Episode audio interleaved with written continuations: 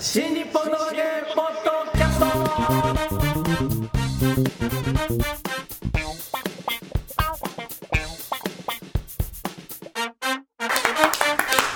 はいどうも皆様こんにちは。新日本の揚げポッドキャストの時間がやってまいりました。霊霊シャバルコでございます。広瀬和夫プロデュース、えー、もっと新日本の揚げスピンオフの落語会の宣伝のためにやっております。本当にやっております。ポッドキャストでございますけども、えーまずは私が霊霊シャバルコそしてリモートで谷川こちらです。はい我々のプロデューサーがこちら広瀬和夫です。よよろしくお願いしますよろしくお願いします。こちら師匠今どちらいらっしゃいますか？今対馬です。対馬はい、自宅にいます。自宅自宅はないですよね いや、でも一応えっ、と住民票を置いてある場所にいるので、へな会社でしたっけ？そうです。それなので、はい一応自宅というくくりでいいんじゃないかと思ってます。居住実態はあるんですか？ないですね。ないですよないのねで、これ多分あの対馬で選挙に出たら、はい違法になります。そうですよねちゃんと住んでないと選挙出れないですもんね住んでないですね、ここには。えー住所不定の方ですからねはい。どうですか？でもあのすぐ近くのホテルには泊まってるので。あ宿泊すらしてない？いや、ここ泊まれる場所じゃないので、うちじゃないから。どこなんですか？そんな感じです。え。どんな感じ？ちょっとちょっと全然東京いないじゃないですかそうなんですよ。なんかね、東京で仕事がないんですよね。そう仕事ないんですか？ない仕事、東京になんか仕事ないですよ、今。というか星良さんって仕事を何してるんですか？仕事は主に落語会ですね。それは知ってますよ全国でねいろいろ飛び回ってるのは知ってますけどそうお金になってるんですか？おあのね、広瀬さん、はい。落語ってお金になるからやるんじゃないんですよ。いやみんなの笑顔を見たいからやるんです。いや仕事は何って聞いてるんだから。そう夢を語られても落落語がメインの収入源っていうことでいいんですかね？収入源はね、よくわかんないですよね。え喋れないような収入源なのかな？いやななんで暮らせてるのかいまいち分かってないんですよ本当にだって落語会じゃ食っていけないでしょ。ねえ。えあそれはねちょっと勘違いですね。落語界でもあの赤字になるところの方が少ないですよ。へえ。いやそう。意外と黒字になってます。意外と意外と黒字っていうのと その食っていけるっていうのとねあ一回どそっか。みんえ？みんな都会だから知らないんですよ、うん知らない。あのそうでしょ、えっとご飯は基本的に、あの隣近所の人が食べさせてくれるの。で え？大丈夫です。そうなんだ。いいね。日本日本いいね。いいただき男子みたいになってますよ。あのー朝起きると野菜とか届けてくれるのでみんなああ田舎はあったかいですね。そうなんですよ。あの昨日取れたイノシシの肉だっつって持ってきてくれるああので、ね、いいですねジビエじゃないですか。それ自分で料理するんですか？料理は僕しないのでそれをそのまんま隣の家に持ってって料理してもらってますね。なるほど。付き合い広いですね。であの最近話題のあの熊。はああよくね今人里に出てきてね話題になってますけど。そうだ熊肉もねこの間食べてね。いへええどこでで美味しかすかったですよ。熊の肉が。熊の肉。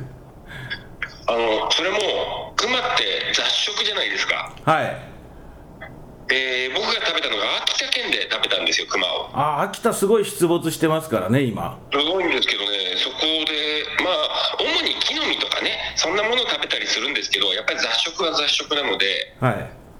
大人のクマってね、あんまり美味しくないらしいんですよ。はああ結構肉も食っちゃってるから。そう先日、私、子供のクマの肉を食べましてね、あほら子熊を。いっちゃいまし子た熊、しかもね、あのまだ乳離れが済んでない子熊の肉だったので、おおそれは柔らかそうですね。美味しいのなんの、うん。えー、子熊なんて食べたことないですよ。いや食べられないです。もんだって地元の人も言ってましたけどうん。50年に1回食べられるかどうかみたいなこと言ってましたからね。へえ それだけやっぱこう人里に近づいてきてるってことなんですかねそう。あとは、えっと、子熊の肉を食べたって、うん。多分炎上するんじゃね？大丈夫？あなたが言い出したんですよ。いきなりぶっこんできたの。でもほらあのちゃんと大丈夫な人が取ったやつをもらって食べたんでしょ？そうですよ。じゃあいいんじゃないですか？肉を食べるなら別にまあ捨てるか食べるかの違いだと思うんですよね。駆除されたんだから。そうですけどね。あのやっぱり心情的にねあの熊を熊を殺さないでっていうねそういうそういう人もいっぱいいたりしますからね。まあねあのなんかそれはあれですよね。だから被害者ね熊に襲われた人の心情になってみればいやそん単に害獣だからっていうねことになるじゃないですか。ね。いや、確かにそういうそうなん最近、確かにね、その SNS 上でね、うん熊を殺さないでって、襲われてみろって話ですよね。いやそこでね問題になってくるのが、はい。はい。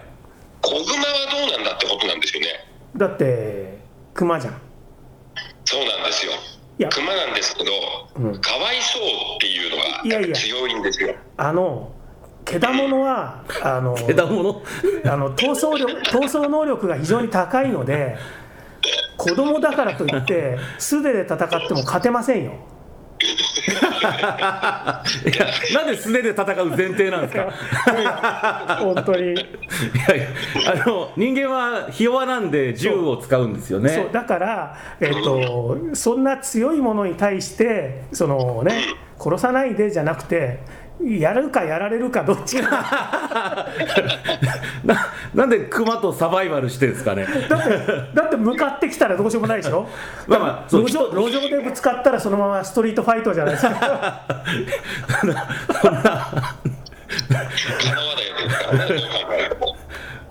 多分この暑さで山の植生が乱れててそれで人里に降りてきてるんじゃないかなとは思ってるんですけどね。まあねですよ。はい、うんっていうのが、えっと、コロナがあったじゃないですか。はい、はいで、えっと人がねあんまり出歩かなくなったんですよ。あの期間。ああ山の中入らなくなったり。そうそうそうそう。でステイホームって言ってうちから出なかったからはい。熊が、えっとまだここまで行けるんだって熊側がテリトリーを拡大解釈して。なるほど。なるほどそうなんです。人が怖いってみんな知ってるから。今までは避けてたものが。うんうん。なんか街に人がいないぞと。そうそうやってこなくなったからまだ行けるんじゃねって言って出てきたって。なるほど。話で言ってましたね。あ熊のテリトリーって広いみたいですね。一つの山で1頭ぐらいのレベルで広いらしいですね。そうだまあね食生活の部分もあるかもしれないですけど実はこのコロナっていうのが大きく要因として挙げ挙げられるんじゃないかって話もしてましたよ。なるほどね。ためになりますね。まあちょっと前話題になったのが北海道のうん。OSO18 っていうああ。牧場の牛を殺しまくってた熊がいて でこの間駆除されたんですよ。はいはいはい。であのなんだっけな市役所の職員かなんかが狩猟の免許取り立てぐらいで初めて撃った熊がもうなんかちょっと弱っててなんかひ広いところでうずくまってる OSO18 を知らずに駆除してあで普通に解体業者持ち込んでで処理されて出荷された後にどうもあれ OSO18 なんじゃねっていう話になってで NHK の取材班が解体業者が捨てたもう臓物のゴミの中から骨を拾い出してえ？でと特定したんですよ。すごいな。それ本末転倒だなそうなってくると。特定する必要はなぜあったんですか？それ。だからなんで、あの牛を殺しまくったのかっていうのは分かんなくてしかも神出鬼没であの絶対に後を残さないっていう今までにないタイプのクマだったんですよ。あで調べたらあうんあの本来クマって冬眠から目覚めたりするとフキを食べたり、まあ、木の芽を食べたりそういうのってあの毎年生えてくるから安定して食べられるものなんですね。はいだから基本草食に近い食生活をクマは送ってるらしいんですけど、あのエゾシカが増えすぎてああ食べちゃうんだであのまあ、狩猟禁止区域みたいなの作ってるからそこにどんどんどんどん逃げ込んでくるんですね鹿が。あうんうんうんと当然死んじゃうし死体は放置されてるからそれを食べ始めてあなんかほぼ100%肉食に目覚めちゃったみたいな特殊な個体だったらしいんですよ。あーなるほどね。目覚めちゃったんだ。そう。肉うめえってなりすぎて。あの初めて牡蠣を食べた人みたいな。なナマコを初めて食べた人みたな。いなんかもうやみつきになっちゃって。あのもうほほぼ人生ずっと肉食で生きてきてだからその茎を食べた形跡とか木の芽を食べた形跡がなくてだから後がたどれないんですって漁師さんたちが。で気がつくと牧場の牛が襲われてるってもう50頭ぐらい襲ってたんですね。そうなんだ。逆ビーガンみたいになっちゃった。そうそうそうそうそう思った今。あ熊にビーガン教えればいいねそしたらね。ベジタリアンになりなさいと。本来はそうらしいんですよ食生活は。これビーガンの団体が熊に教育をすると解決するかもしれないね。そうだね。ぜひ教育してほしい。本来の姿に戻りなさいとあなたたちは。あなたたちは。いやでもねそういう野生の生き物って制御効かないじゃないですか、うん。はい。だからあの安易に守る守るって言ってると大変なことになって。そうですよ。うん。あの今対馬でねはい。毎年やってるのがアジサイ祭りっていうのがあるんですよ。ほでアジサイロードっていうのがあってうアジサイロード？アジサイロード。はい。あのーちょっと山に登っていく斜面がもう一面アジサイで彩くっていうすごく美しい美しい。道があってそこでね祭りをやってるんですよ。はで、えっとこの祭りが去年からできなくなってなんでですか？あのアジサイをね鹿が食い尽くしちゃったんですよ。ええうあだからもうあ対馬って鹿がいるんですね。いるいるんです。いるんですよ。もう一輪もアジサイが咲かなくなってアジサイ祭りがなくなってしまいました。あららららーならんと。本当に鹿の野郎って言ってます。特に鹿は草食だし人を襲わないからその駆除するのに抵抗があるっていうのはありますよね。あるんですこれ。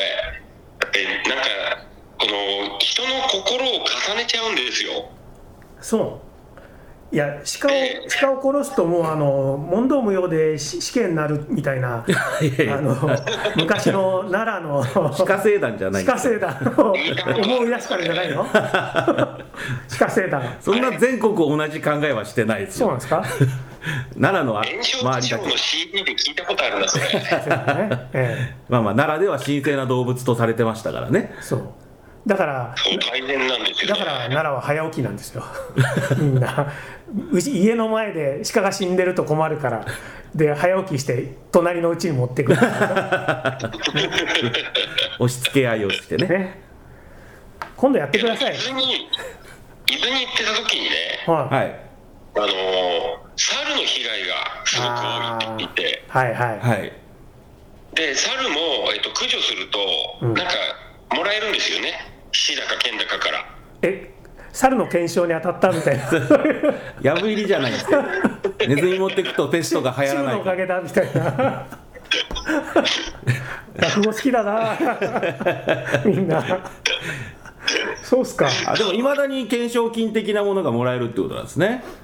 あるんですあるんです。ただその地域によって、はい。例えばその獣の尻尾を持ってけばあはい。それはいはが証拠になるとか、いはいあと顎を持ってけば証拠になるとかってあるんですよ。へうん。そうそうそう。やっぱりどっか切り取って持ってくのかなと思ったらやっぱそうなんですね。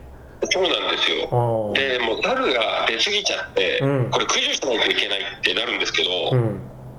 あのその猿っていうのはねはい。もともとなんか猿園みたいのを作ろうと思って連れてきたんですよ。猿園ね。あちこちありますよね。なんかね。もともと地元にいた猿じゃないんですね違うんですね。でなんか逃げ出したか破綻したかで増えちゃったらしいんですよ。猿猿が園猿園か。あちこちねほらあの猿園とハーブ園とそれからトリックアートって必ずあるじゃないですか。田舎テーマパークあるあるみたいな。そうそう。ある。あるでしょ。トリックアートみトリックアート。一回作っちゃえばねそんなメンテも大変じゃないですしね。そう上から大きな石が落ちてくるんだよあれでねその猿なんですけど、はい。あの地元の人はね打ちたくないんですよ。ああ。うん。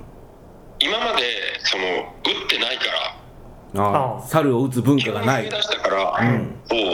でその上でね猿って頭がいいから銃を向けるとなんか両手を合わせて拝むんですって、いや本当かどうか知らないけど、えいやそれは撃てないですね。うん。うん、それそれちょっと打てないよって言っててで打つと猿ってね打った猟師の後をついてくるらしいんあですよ。ーやっえぱりな怖いな仲間が。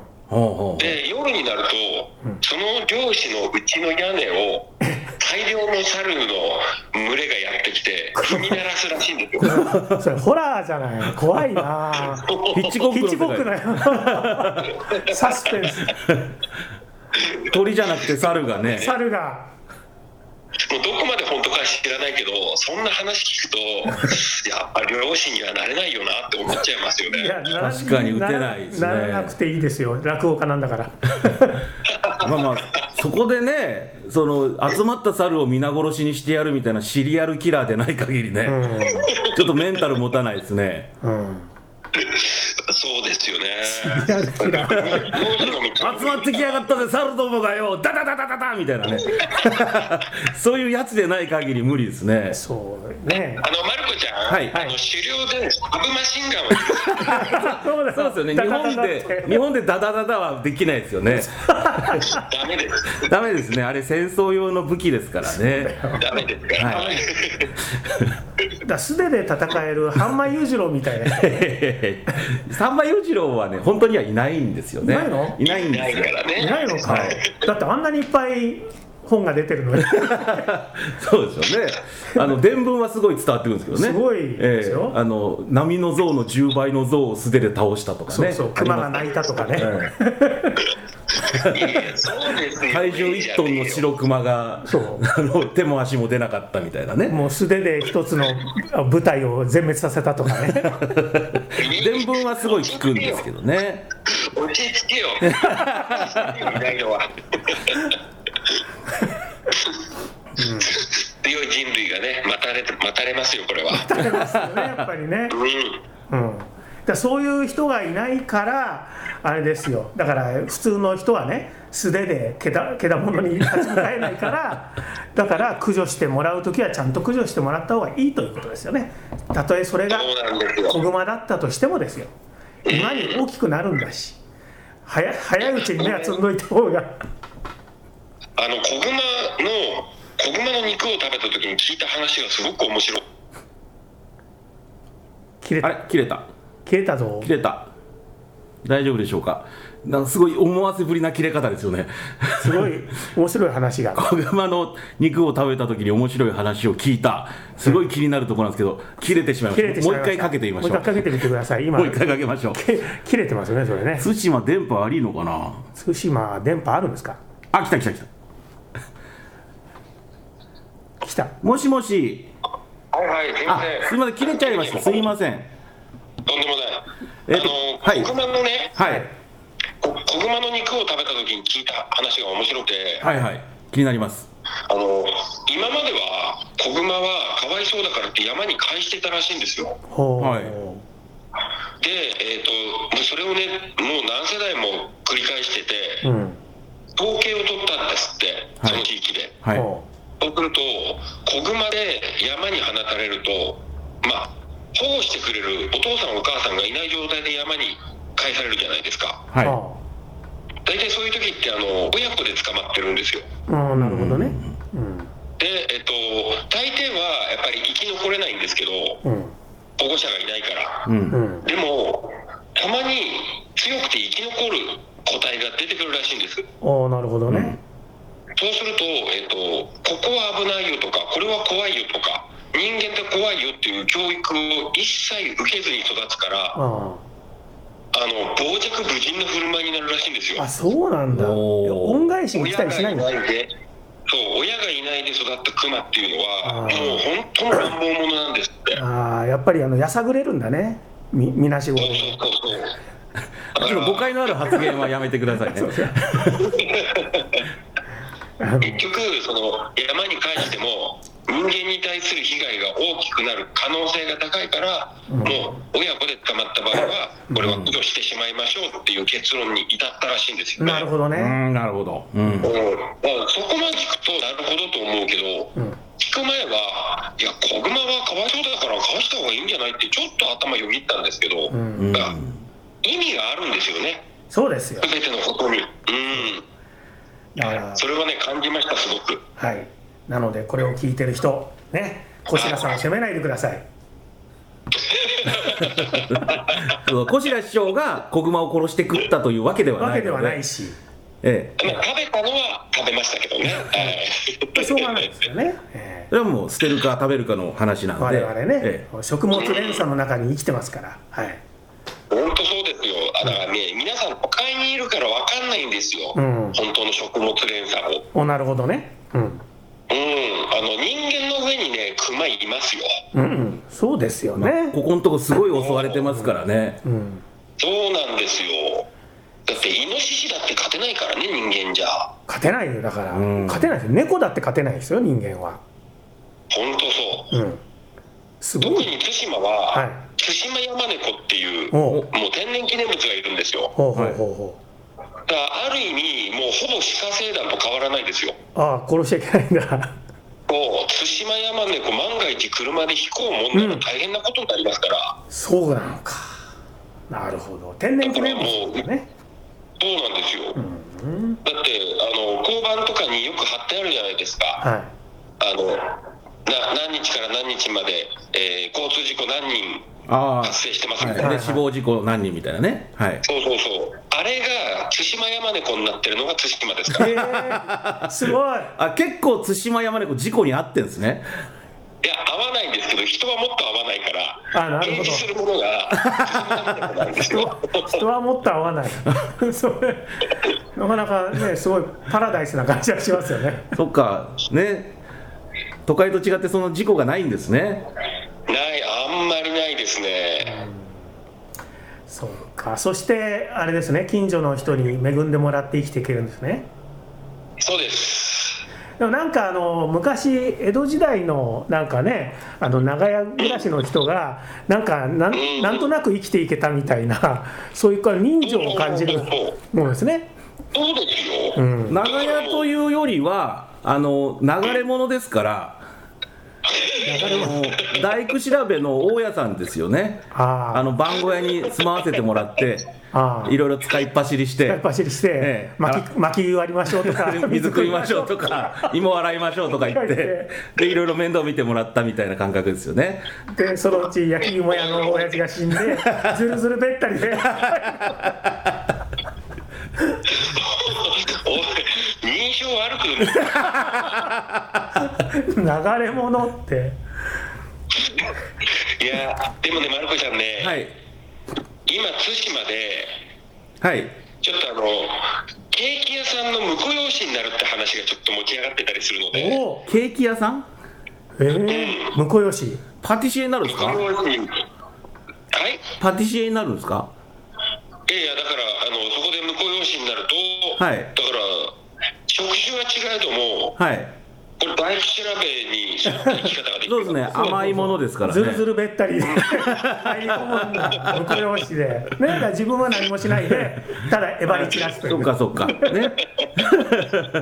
えばり散らすんだ。ええ。で、えーお金貸してね、で、仕事道具持ってったりすればいいんですよね。そうだ。金貸せばいいんだ。すごいな。いやだからもう本当に、えー今、この令和の時代、はい。全身落語家は立川こしらですよ。あ本当だね 本当だ落語の世界を地で言ってますもん地で言ってるもんね。ねそうなんだよね。そうかじゃあそのそのうちその辺であのあの住職がいないお寺とかあったらそこで お寺に住職のいないお寺いっぱいありありますからね。でそこで入り込んでで問答とかしたら ね。おめんとこのケーキはこんなちっちゃいみたいな。ケーキ問答になってますよ。そその前に婚約婚約屋にもならないといけないな。大忙しだこれ。忙しいな。そうか。そう立川こしらのじ実態がね本当謎だっていうね。本当にそれは思われてるところなんですよ。何して食ってんだろう。はいはいはい。だってねあの独演会1回やれば100万とかそういう落語家じゃないじゃないですか。まあそうですよ。そりゃそうですけどえみんないくら欲しいんだってことですよ。なるほど。お金を。樽を知るということですね。人生ね。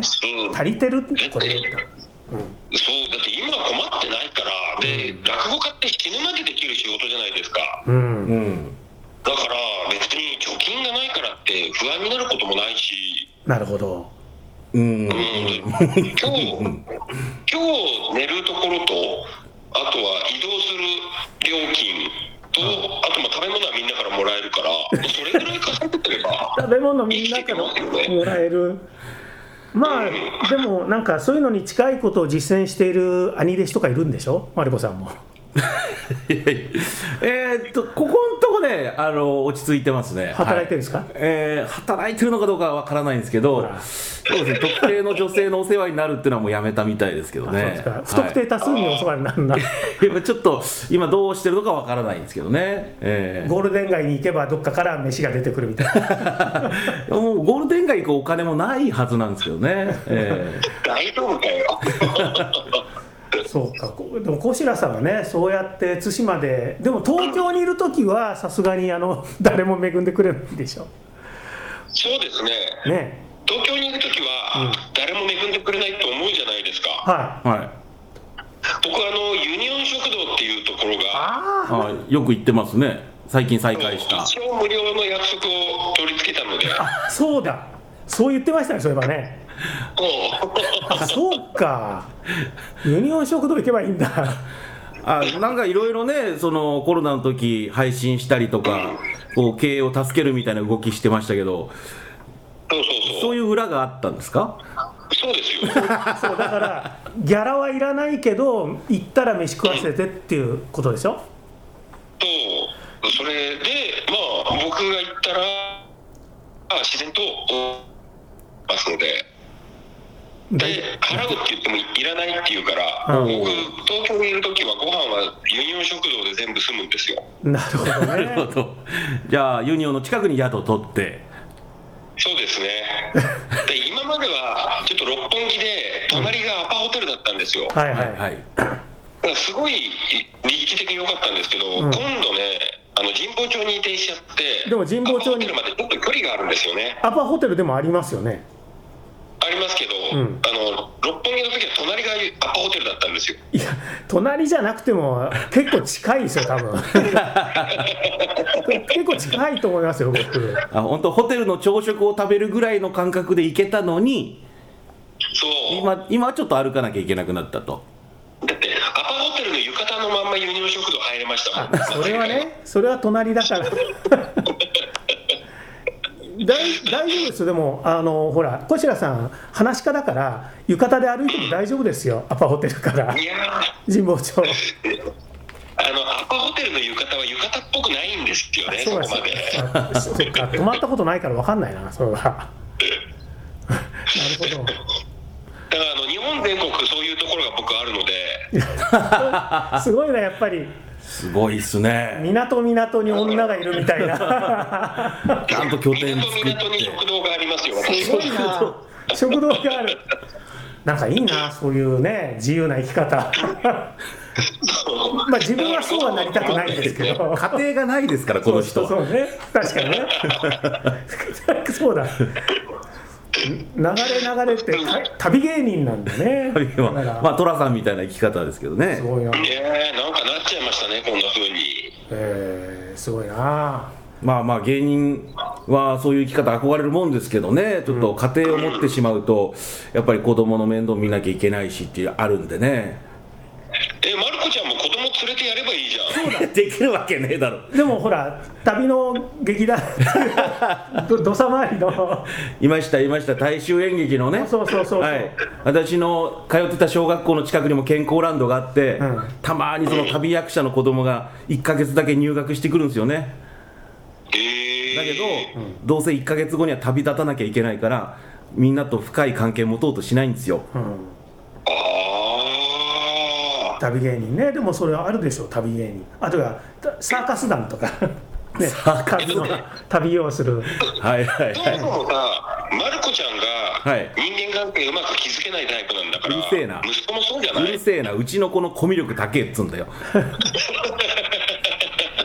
ガンガン他の人に話しかけんだから。あそうなんだ。子供の方が、子供の方が。高いんだ。そう。前キャンプ行って あの食料をですねちょっとあの持ってく量を見誤ってしまい、あったね。えー朝食用のパンをですね酔っ払った父親が夜中に食べるという事件があり あの朝ごはんがないってあの家族に詰められたんですよ。で その時に早朝から遊んでた子供がですね見ず知らずの子供と仲良くなりうん。でその子の親からあのこれチキンラーメンどうぞってあの余った食料を分けてもらったんですよ。ああすごい。すごいね。子供が、子供のコミュ力で朝食もらえたんですよ。よかったね。すごいな。そう。まる子ちゃん、それ、本当にお前の子か？いやいや俺の子だよ。いやまあ疑うな。俺の子だ。まあ母親になんでしょうね。いやいやいや。ええ。母親にいてよかったですね母母親にかもしれないですけどね私の子ですよちゃんと。よ夜な夜中に朝食を食っちゃうって。山から猿が降りてきたみたいな。食害がね勝手に食害の原因が人間だったというね話なんですけどね。ええ。じゃあ、はい。今回はその、はい。そういう自然の中で、えー生きている小白さんのね、はい。えー生活の実態に迫る貴重な回でしたね、ありがとうございます。ええ。いや本当になんかいい話を聞きましたよ。そうですね。ちょっと人間と自然に対する思いもねちょっと変わってきたかなという。そして、あのいい話いっぱいありますからね。ね。普段しないだけで。あーじゃあまた今度聞かせてください。あ、ぜひ。はい。はい。じゃあ次週もぜひリモートでそうですね。ご参加お願いしたいんですけど。はい、はい。えっ、と今まだあれですよね。えっ、と落語会の告知をはい。やるんですよね。はい、えー、やってください。迫ってきましたね。もうすぐそこです。え ーえー、11月の19日、もうすぐだ、えー、もっと新日本のわけスピンオフ、えー、こちら内幸町ホールで、えー、11月の19日19時から行います、えー、出演は、えー、立川こしら霊霊者丸子そして落語作家夏の鴨さんをゲストに迎えての落語会となります、はい。えー、広瀬さんを交えての4人での過激トークは、えー、配信なしで行っていきますのでぜひ会場まで足をお運びいただきたいと思います、えーチケットはあーカンフェティの方で、えー、新日本の和芸と検索していただければと思いますのでよろしくお願いしますはいじゃあ小白師匠ちょっと旅先からで申し訳ないですけども締めの一言お願いします。旅先じゃないよ。あそうか。あ本拠地の本拠地だ本拠地。自宅からですよ。えーもう落語っていうのはね、本当に昔から日本に根付いた伝統芸能です。えーこの伝統芸能を引き継ぐべく、やはり昔の暮らしというものをしっかりと体験して、腹に収めてからでないと落語というのは語れないんじゃないかなと思ってます。そのためにも田舎暮らし、ぜひ皆さん体験してみてください。えー今、移住促進フェアやっておりますのでフェア、えー対馬に限らず、えー日本全国の地方都市、移り住んでみてはいかがでしょうか。新日本の揚げ、ポッドキャスト。